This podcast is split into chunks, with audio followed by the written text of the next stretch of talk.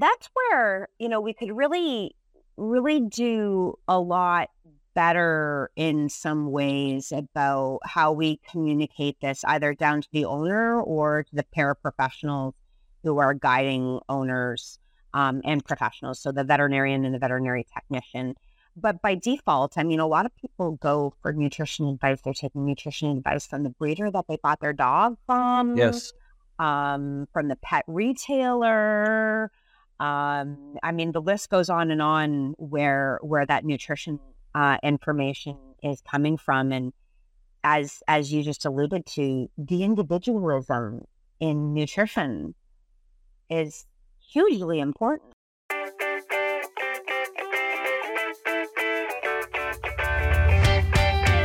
A whole new era of communication in the pet food industry is coming. Now you have the brightest minds in the global pet food industry right in your pocket. And what's best? You can listen to all of them while driving, traveling, or running errands. It's never been this good, and it's never been this simple. Welcome to the Pet Food Science Podcast Show, a weekly podcast where you'll find cutting edge insights and all that's working in the pet food industry. Welcome to the podcast. This is an opportunity to uh, talk with Dr. Kate Shoveller.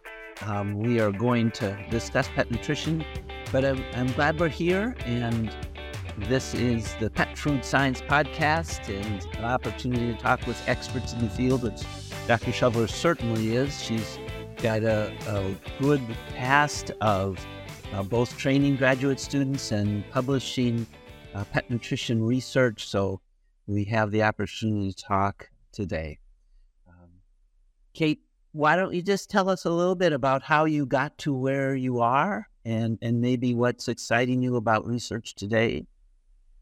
Sure. Um, well, I've uh, I, I had a bit of a circuitous path into pet nutrition, but that's not unlike uh, most people in pet nutrition. Although arguably we we've changed that trajectory a little bit with um, companion animal programs uh, globally, and and and most importantly, um, probably to the listeners here in in both Canada and the U.S. There's quite a, an increase in the amount of academic programs that are looking at companion animal um, research. But um, I did my undergraduate degree at the University of Guelph in animal biology.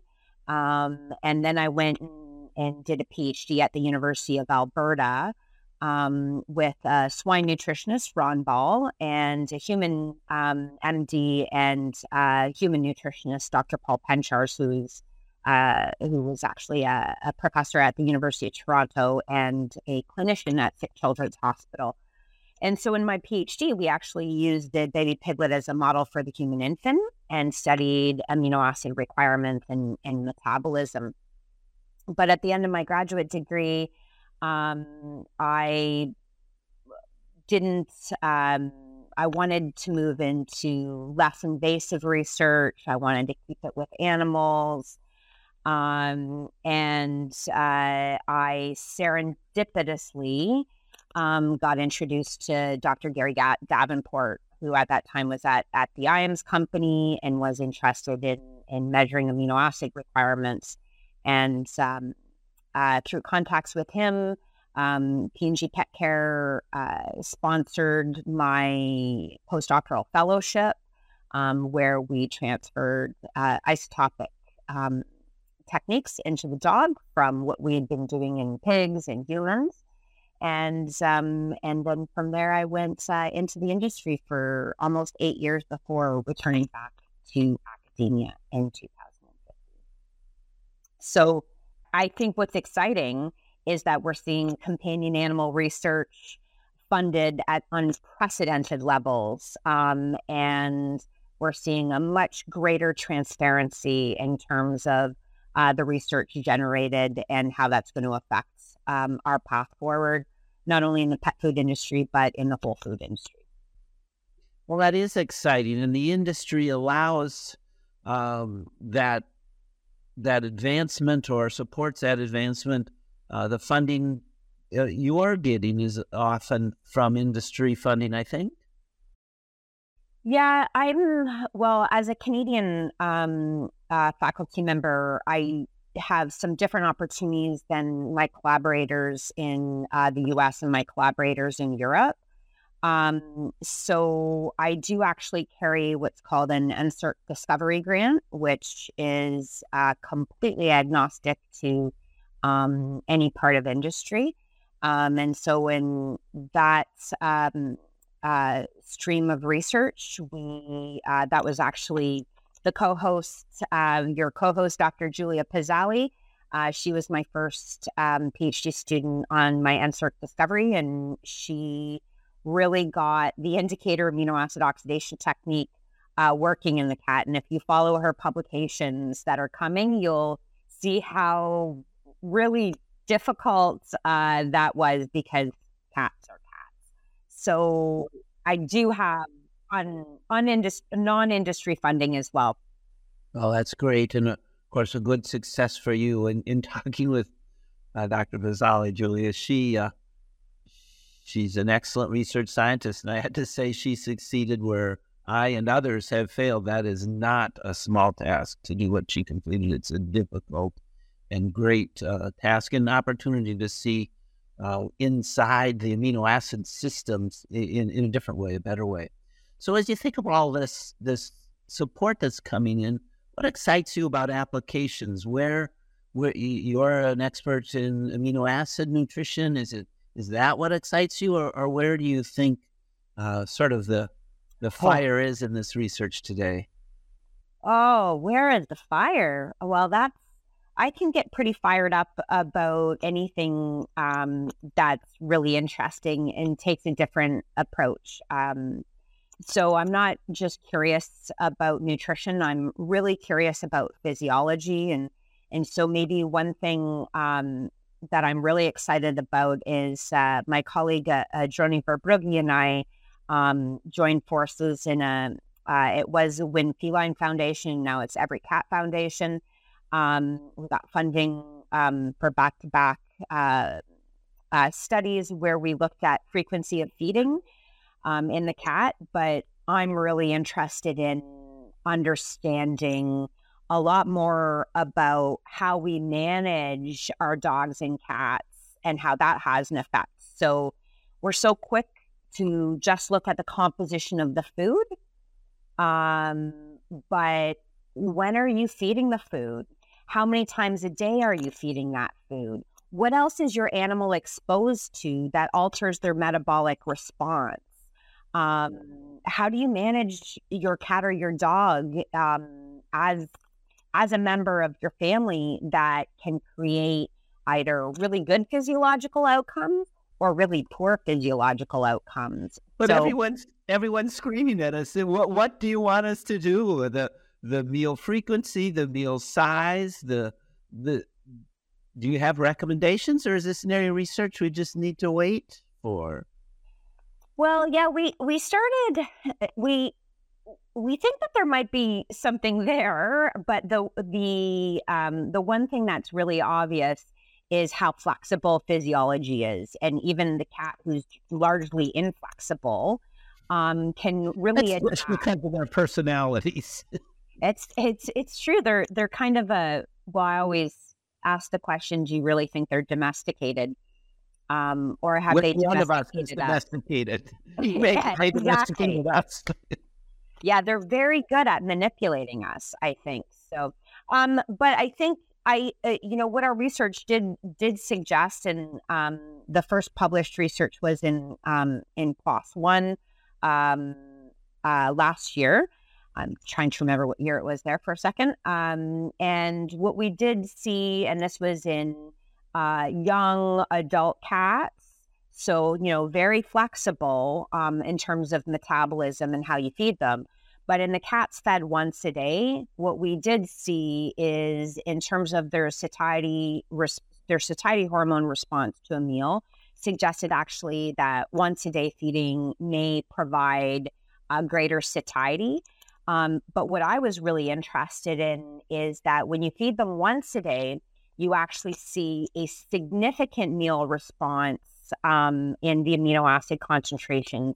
In contrast, if you fed them multiple days and uh, or multiple times in a day. And what I mean by that is, if you feed them multiple times a day, their plasma amino acid concentrations don't don't vary very much. But if you feed them once a day, you see a more profound amino acid response. So very similar to glycemic response, if if you will. So load is important. And that might be important for muscle wasting, right? Because there is uh, there is a burden in terms of stimulating protein synthesis. And so maybe um, either one larger meal or you know, something else that I'm interested in is should we be splitting up our macronutrients, right? Should cats get a big bolus of protein in one meal and a bolus of fat and carb in another? I'm, I'm making this up because I, I don't even have a, a really good uh, rationale for the carbs and, and fat in a different time. But the protein could stimulate muscle protein synthesis to a greater extent. It's fascinating. I might have to go back and look at some old data. You know, we published a paper once where we had a a high protein bowl, a high fat bowl, and a high carb bowl, and let the cats and dogs select between the three of them, sort of providing that opportunity for a, a bolus, if you will. And I never looked at are they nibbling in all three because they they they balance their nutrition, of course, or were they going out and eating all at one? I may have to go back and look. Yeah, well, it would be interesting to understand if that if you were doing that ad libitum. No, um, that, that yeah, it would be interesting to see if they change their selection based on time of day. It'd be super interesting. I have that data. I should re re look. Yeah. Um, well, what was most interesting to me was the fact that you know cats did not choose. You know, they had a chance to eat like a fifty-five percent protein food. That that was not their mix they chose. How do you feel about the high protein, high fat, high carb? You know, lots of foods out there with lots of different answers to what's optimum. Do you have an opinion on it? What do you think? Yeah, I think well, there's there's kind of opposing forces here, right? So we have to balance the fact that protein at really high amounts just increases nitrogen excretion by the animal. Of course, yeah.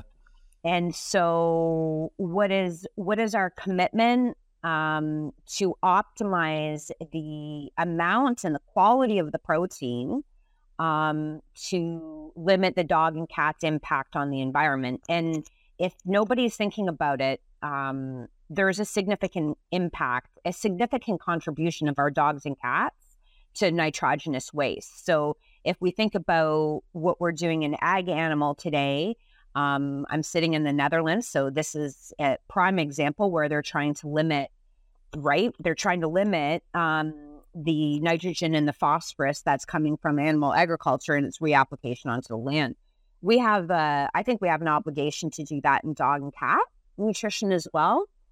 But on the flip side, there's really good evidence um, coming out, not as much in dog and cat. Wait, I'm I'm on a path to to look at some of this, but um, that our amino acid requirements, if if you look at our minimum requirements in ag animals, where we maximize growth or minimize nitrogen excretion, that's great if you have you know a, a growing pig um, and and they don't have an immune challenge. But if they do have an immune challenge, they perform better if they're getting supplemental, if they had been getting supplemental amino acids. So then when we think about that paradox, what do we do then? Because we also want to optimize the health and well being of our dogs and cats, which might mean not minimal protein and amino acid requirements, maybe higher. So I think this comes back to that balance again, right? Of of understanding what the risks and benefits to both are and then managing them a little bit better. Um, maybe maybe providing it with a little more selection to the individual pet. Um, uh, rather than, you know, as a nutritionist, we we we feed populations and you make these uh, population decisions. Um, but optimum for each pet. That's well to to that point, Dennis. You know, it it it has shocked me um, in some of the survey data that has come out and, and whole bunch of different literature, but that some people are feeding their dogs is is what I've seen, and I'm going to say that it probably then applies to cats. The exact same diet for years, um, and eh, there is this is counterintuitive to all the other nutrition literature, say, for example, in human nutrition, where we appreciate that there's diversity in diet selection. Why are we not providing that to dogs and cats? How would that change their health and well-being? Their and and so it might not just be changing what they eat to meet some kind of metabolic metabolic demand. Maybe it's a behavioral demand, right? I mean, there's a myriad of, of different options uh, here that have not been explored in pet nutrition. And and as Julie and I were talking, you know, one of those change in options is certainly change in form and processing that that certainly influences these uh, characteristics we're talking about. So lots to look at. So it'll be kind of fun. You know, you have recently done a, a lot of interesting uh, work with energy, and we've chatted about that. I think there's some overlap with some work that I've been doing. What do you think about energy and how we think of pet supplying pet energy? Is there advances out there? Eh, should we be going to net energy? Um, what What do you think? Well, let let's let's start with um, how using modified Atwaters. I, I do not understand why this is has not changed for the North American pet food industry. I, no one has to show anymore that this is an appropriate algorithm to calculate energy density, and it and it's just like a clock. It's right some of the time, even if it's stopped. Come on. Yeah, well, I think even if we went um, there are far there are far better algorithms for energy density. So I think we have that problem. Sure. Right. Um, but that's still to your point, that's metabolizable energy. That's not that's not net energy. And I definitely think that we will learn more by determining net energy um, uh, than anything else. So we're working on those algorithms right now in collaboration um, uh, with some scientists at INRA. So um, at uh, the at an institute, uh, research institute in France, um, and where the net energy system was first developed. And so I and they're hopeful, right? I, am over speaking, but the, certainly the Dutch have done net energy for oh. for uh, a long, long time for other species. Well, their calorimetry, their indirect calorimetry um, uh, facilities here are are amazing. I haven't been to the ones at INRA, um, but uh, the ones the ones here are quite quite impressive. So, uh, but we're we're we just finished looking at um, we did a protein titration uh, to evaluate diet the impact of dietary protein on net energy, and uh, the next one we're going to do is fiber, and then. I think you know that probably after that, um, I think fat and carbohydrate titration to understand um, how to use those values in net energy algorithms for cats is, is likely warranted.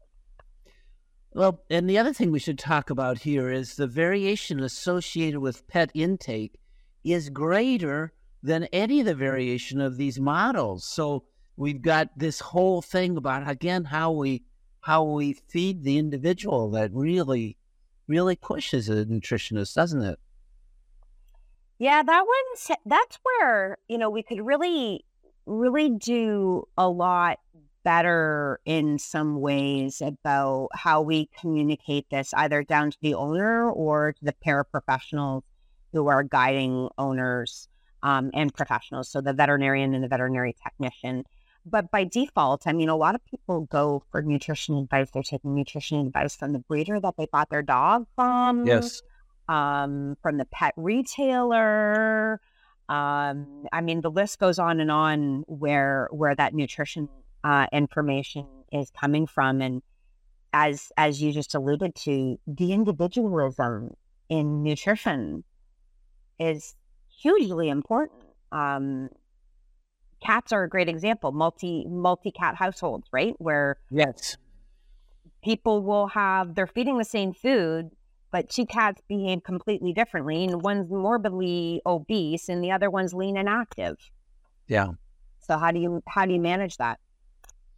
No, it's it's a struggle. I think for many pet you know pet owners, and and we think about well, you know, there's kind of expensive but nice options if you if you end up uh, individualized feeding, which is certainly possible, and you see those kind of great toys and things that pets have to work with to uh, to to to eat, and that that seems like a good option. Yeah, I I agree. I think that there's going to be. Don't you think that there's going to be sensor? I mean, we already have sensor technologies available. Um, we're already applying them in in research, at least to all of our pet Yeah, absolutely. You know, aligned with the individual. The individual pet is eating an individual meal in the research setting that I work with there at Hills Pet Nutrition. Yeah, and and we need to be working with owners who have the need for those technologies to match with feeding. And it, it, the technology is there. We can do all this now at a cost. Um, yeah, at a cost. Uh, but you get some good computer engineers, and you have feeders, and you have telemeters on your on your dog or cat. And we exactly probably do a lot better than we are today. And we could probably control those feeders better for the owner as well, right? No, there's a lot to gain for the pet there. And and as you know, I, I think that pet uh, interaction in the home is is really a great benefit for the owner as well. So if the pet's doing well, that's that's a value for everybody around, which is good. Yeah. Kind of one reason we like pets. Or well, we can't go by without just sort of touching on amino acids. You know, we we are going to have, I think, maybe an in-depth discussion about amino acids sometime, uh, because this this problem you you mentioned earlier on that well, what do we feed to? Where's our endpoint?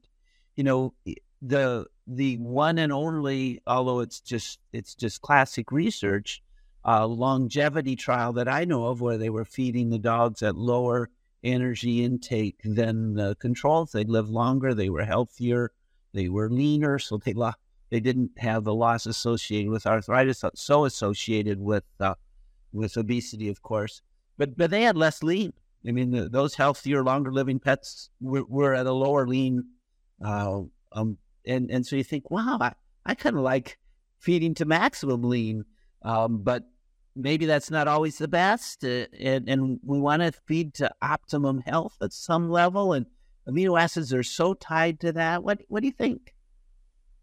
Yeah, well, I think maybe where I would start, and, and not just to pump my own research and, and the approaches okay. I use, but um, the if you look at the so if you just typed in the lysine requirement in swine, um, I haven't done it for a while. Well, I'm um, tired of doing that. There's a hundred papers on the lysine. Requirement. Oh, right. But in dogs and cats, you can you count know. them on less than uh, they're less than five.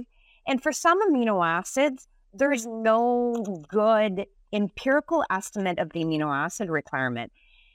To boot, when you look at, for example, both AAFCO and FEDIAF, they're based on amino acid requirements that were developed using either growth or nitrogen balance, which are bo- both good to measure amino acid requirements in growing animals, bad to measure amino acid requirements in adult animals, and there's all there's nothing on senior animals um, really out there in terms of empirical measurement of the requirement. And what I mean by that is a titration of the amino acid with really smart diet design. It's very important that your diets are designed correctly when you go into amino acid requirement studies. And it means that only the amino acid of interest can change in that diet. Nothing else can change because it all affects metabolism. And so if you want to use, um, if you want to do a really good job, just add amino acid. So when we, um, when I was with, um, so I started that methodology when I was in my postdoctoral fellowship that was sponsored by Procter and Gamble uh, Pet Care, and then after that, I went to work for Procter and Gamble. And over the eight years that I was there, we measured um, all the indispensable amino acid requirements in small, medium, and large breed dogs, of which the majority we've now published. But what was really consistent was that the amino acid requirements were above and, and not by small amounts, by somewhere between 15 and 45 to 50% greater than AAFCO requirements or the recommended allowance in the National Research Council's nutrient requirements for dogs and cats. This is completely in line with if you think about something like human nutrition. If you look at the amino acid requirements that were published in 1985 in human nutrition, those requirements have gone up steadily from iteration to iteration to iteration of the amino acid requirements um, for humans at every life stage. So it's not, it shouldn't be surprising that we should also probably increase the minimal amino acid requirement on a regulatory basis in my not so humble opinion. You were talking about amino acids, and let's let's jump back into that. The thing that that just sort of amazes me is, as you know, pet nutrition spends a lot of money uh, trying to hit the optimum balance again for that population we're feeding in amino acid nutrition. And so clearly your work is valuable in bringing those anchors out of what here's a minimum.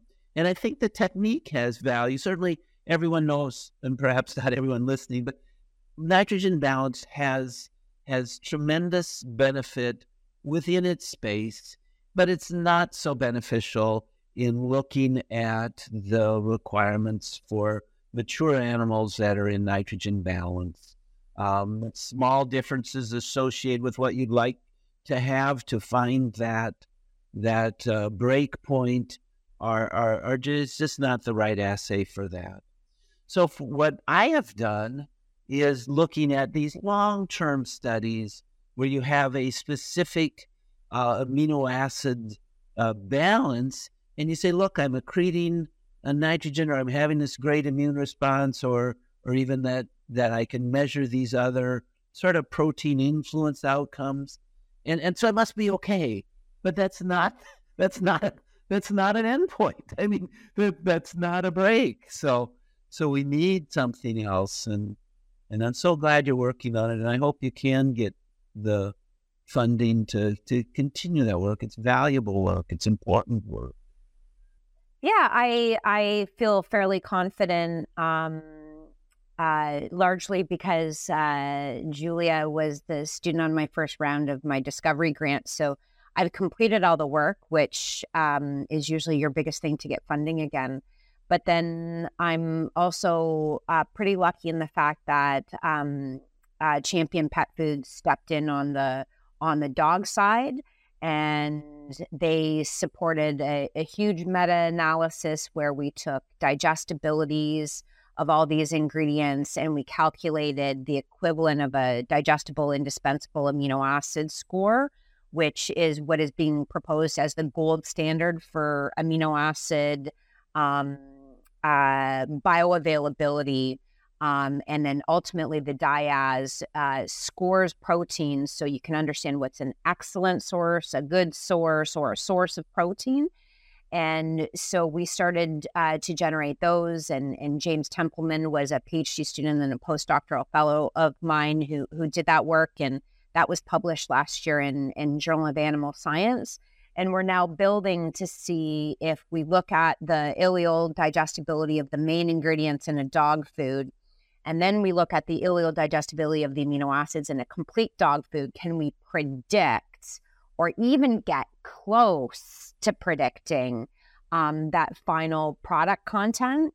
That would be really, really valuable for the industry. And we're a little bit closer to having a metric so we can get beyond. And this is a huge pet peeve of mine, Dennis, is that I cannot believe that the claim um, animal protein first or chicken, real chicken as the first ingredient carries the clout that it does. And I would like to put a solid metric behind uh, protein quality rather than have this kind of funny marketing uh, juxtaposition between the companies.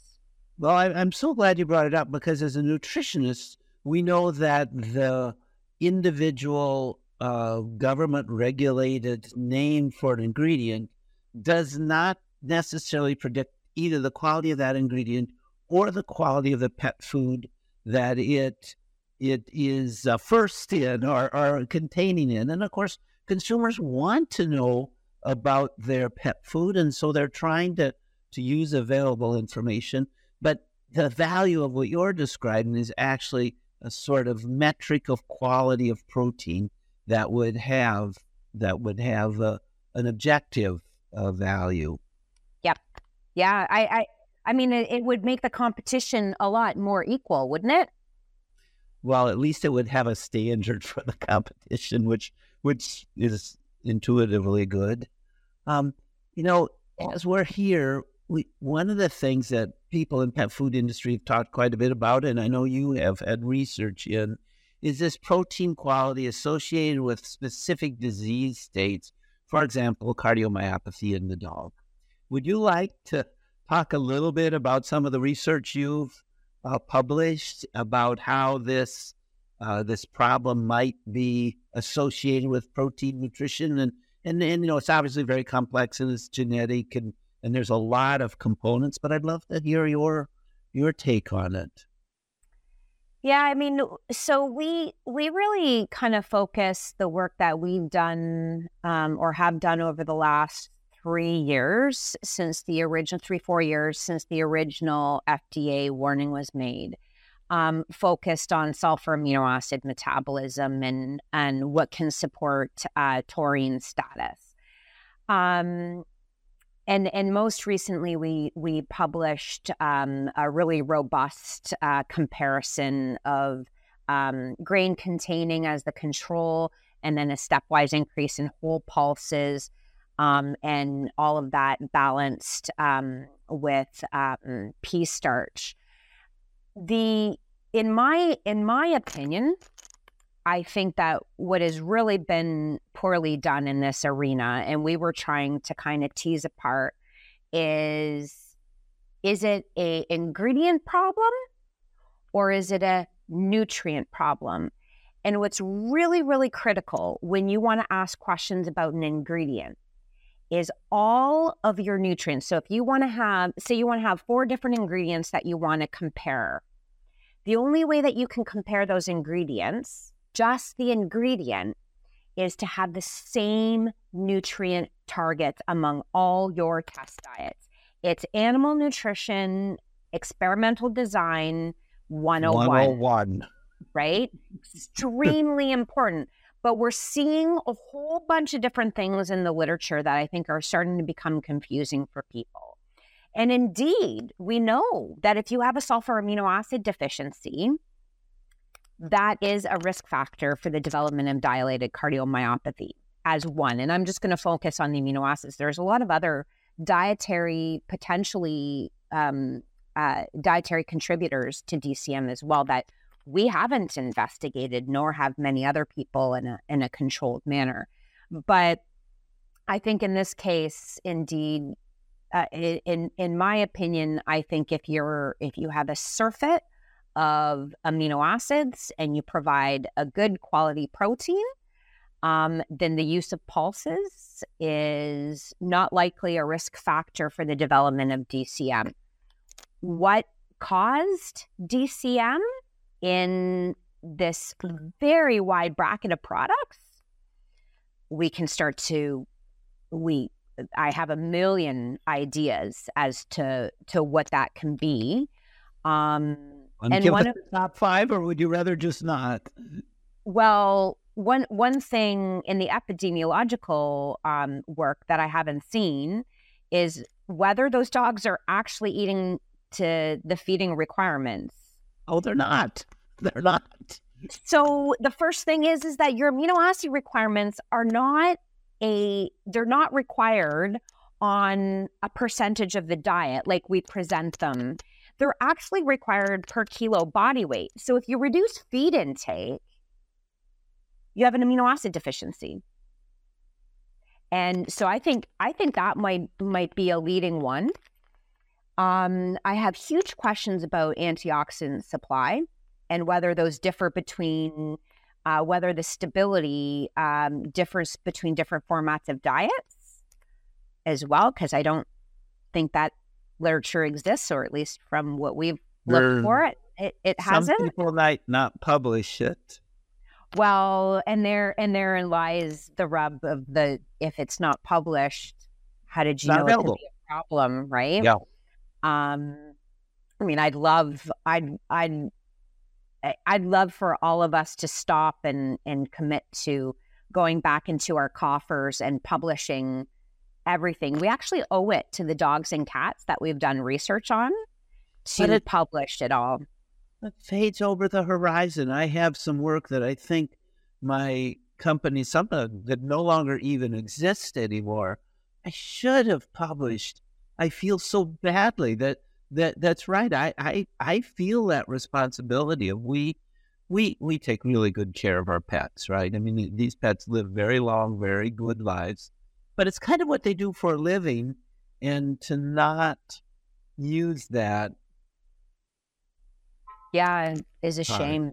Yeah, I agree. Anyway, if we solved all the problems, so one last one, maybe Yeah, what you might look at. maybe the last one is um uh we're we're working on a very short communication right now based on a series of diets that we had where um we had a grain containing diet and we had a pulse containing diet we had them manufactured at the same time using similar ingredients using all the same processing techniques at the same plant so they were all bagged the same, they all shipped the same, they were all stored exactly the same.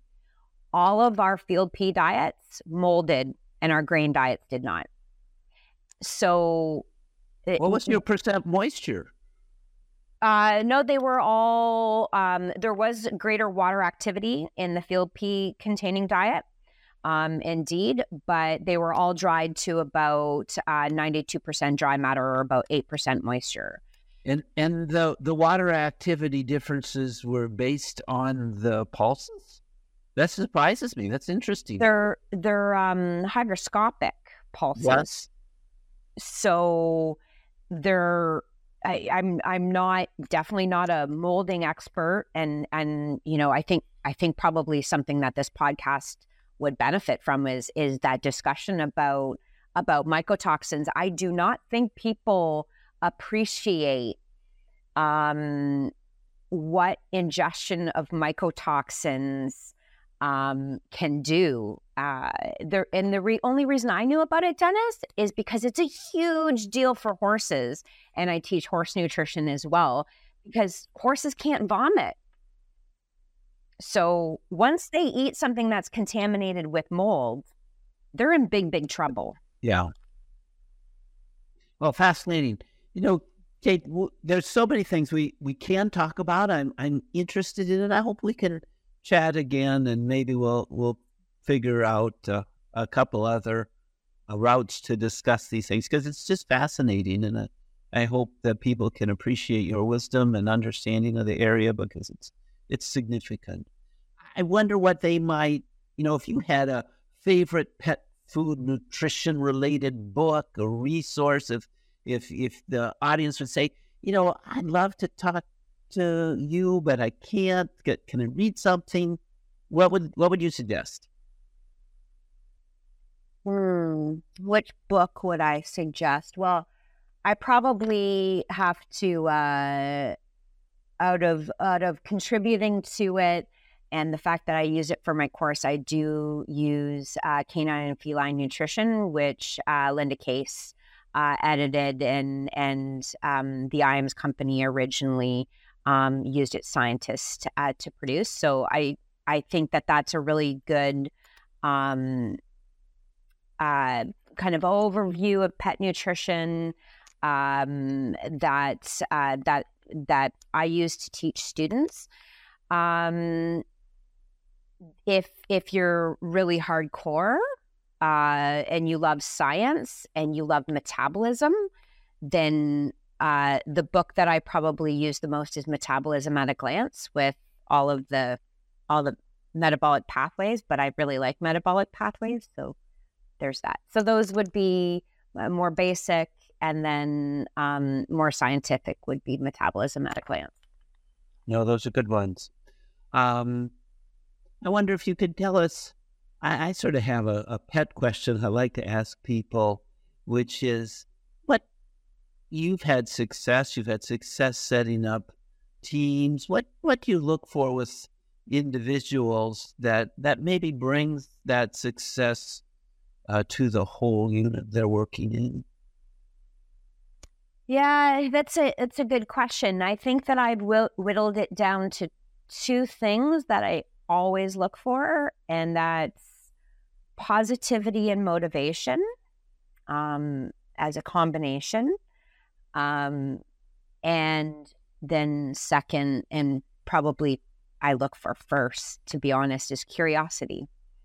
Um, so I find that if I have curious people, and by if someone's curious, not only do they desperately want to learn, but they tend to be very open to hearing new ideas um, and thinking about them critically.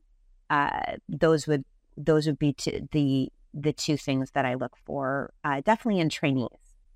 That's fascinating. Can I ask the flip question? So, what makes someone fail? What's what's the critical attribute or attributes that no, that's not a success? Yeah. Well, I think it probably all and and and it's definitely um my uh, an area where I don't deal very well is um is with people who are motivated. Uh, maybe the more insulting or judgmental way to describe that would be uh, lazy. Um, that's that's a complete killer uh, for me, and I, I have a really difficult time managing uh, people when they when they fall in into those kind of ways of working. I work great on a motivated, positive team. I can really drive results.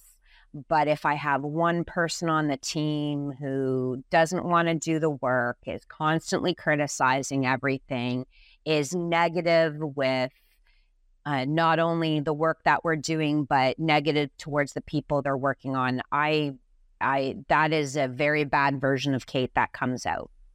Yeah, no, those are hard things, and and as leaders, I'm sure you deal with. We've all dealt with. You know, you don't always get the optimal person. Sometimes the person you thought you hired isn't actually that. So, so we run together. There's there's lots we could talk about, but I think for today we should be done. And thank you very much. I hope we can chat again. We will be chatting again. I know we will. Yes. In fact, even have a fifth, I want to have a couple more questions, but I think we're done. Um, so thanks again, and uh, it was great talking. Yeah, thank you so much for having me, Dennis, and um, and I look forward to our next conversation.